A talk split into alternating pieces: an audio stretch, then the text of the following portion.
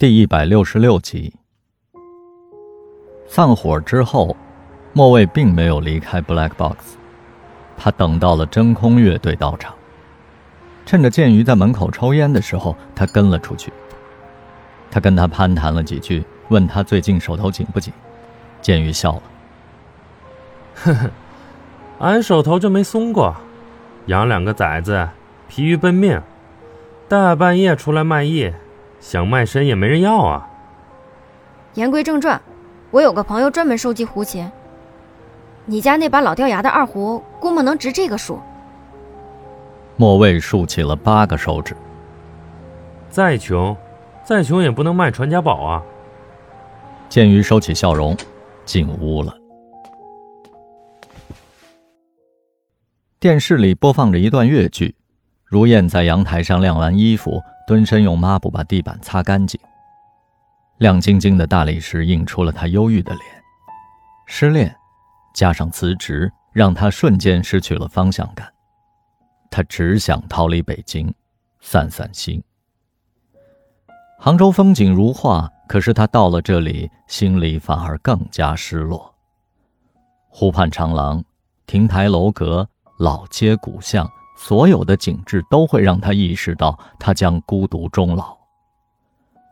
他在表姐家住了半个多月，除了买菜，他很少出门，就像只病殃殃的金丝雀。敲门的声音响起的时候，如燕还陷在自怜的恍惚中。表姐告诫她，她独自在家的时候不要给任何人开门，快递也不用收。他便关小电视的声音，装作家里没人。敲门声温柔而执着地持续着，他轻手轻脚地走到门口，从猫眼向外张望。瞬间。他的心提到了喉咙。雪狼站在外面，背着双肩包，胡子拉碴的。如燕幻想过很多次他来找她的情景，他以为自己的阵痛期过后，终于能够淡然处之。可此时他紧张的要命，手心都渗出了汗珠。小燕，我知道你在里边，我能感受到你。这段时间我一直在反思，我是个打着理想主义旗号的失败者，我的才华配不上野心，所以我一直很矛盾，很痛苦。你跟我在一起的时候，你从没提过什么要求，你的纯真，你的包容，让我更加肆无忌惮的脱离现实。你离开以后。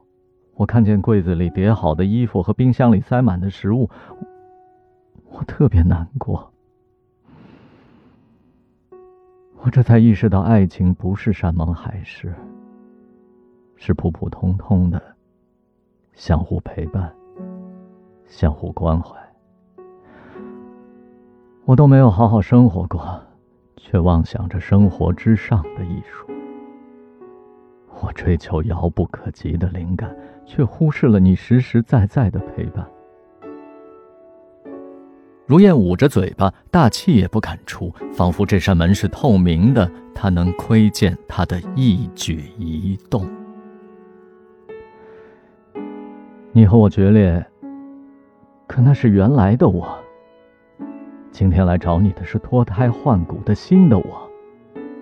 否则，我知道。我还是不会被你接受的。我退出乐队了，我找了一份工作。我现在负责一家娱乐公司的公众号，薪水还过得去。好处是不用坐班，还有一些时间来找找兼职。我卖了两首歌的版权，在你家附近租了一个小房子，你不用来回奔波，这样也方便你照顾你妈妈。如烟，我会全力以赴的弥补过去的不足。如烟，请你再给我一次机会吧。退出乐队，是如燕所愿，可这四个字真从他嘴里说出来，他却莫名的心惊。凌晨三点钟，莫卫收到了建鱼的信息：低于八十万免谈。莫卫料想他这几日辗转难眠，终究是经不住金钱的诱惑，他立即回复：“大哥，人家还没验货呢。”建瑜那边没动静了，似乎又犹豫了。莫卫说：“先不用碰面，拍几张二胡的高清照片发过来就行。”其实莫卫在建瑜家已经偷拍了一些照片，他把它发给了郑蓉蓉。放大图片可以看到，琴头上有颗独一无二的朱砂痣。郑蓉蓉非常肯定，这就是山猫舅舅的二胡，他要不惜重金的赎回二胡。莫卫说：“舅舅出事后，这把琴就不翼而飞，可是家里并没有遭到抢劫，他应该是带着它出门的。可是，他为什么会落到剑鱼的手里呢？”郑蓉蓉回过神来，让他只管下饵，后续就交给私家侦探了。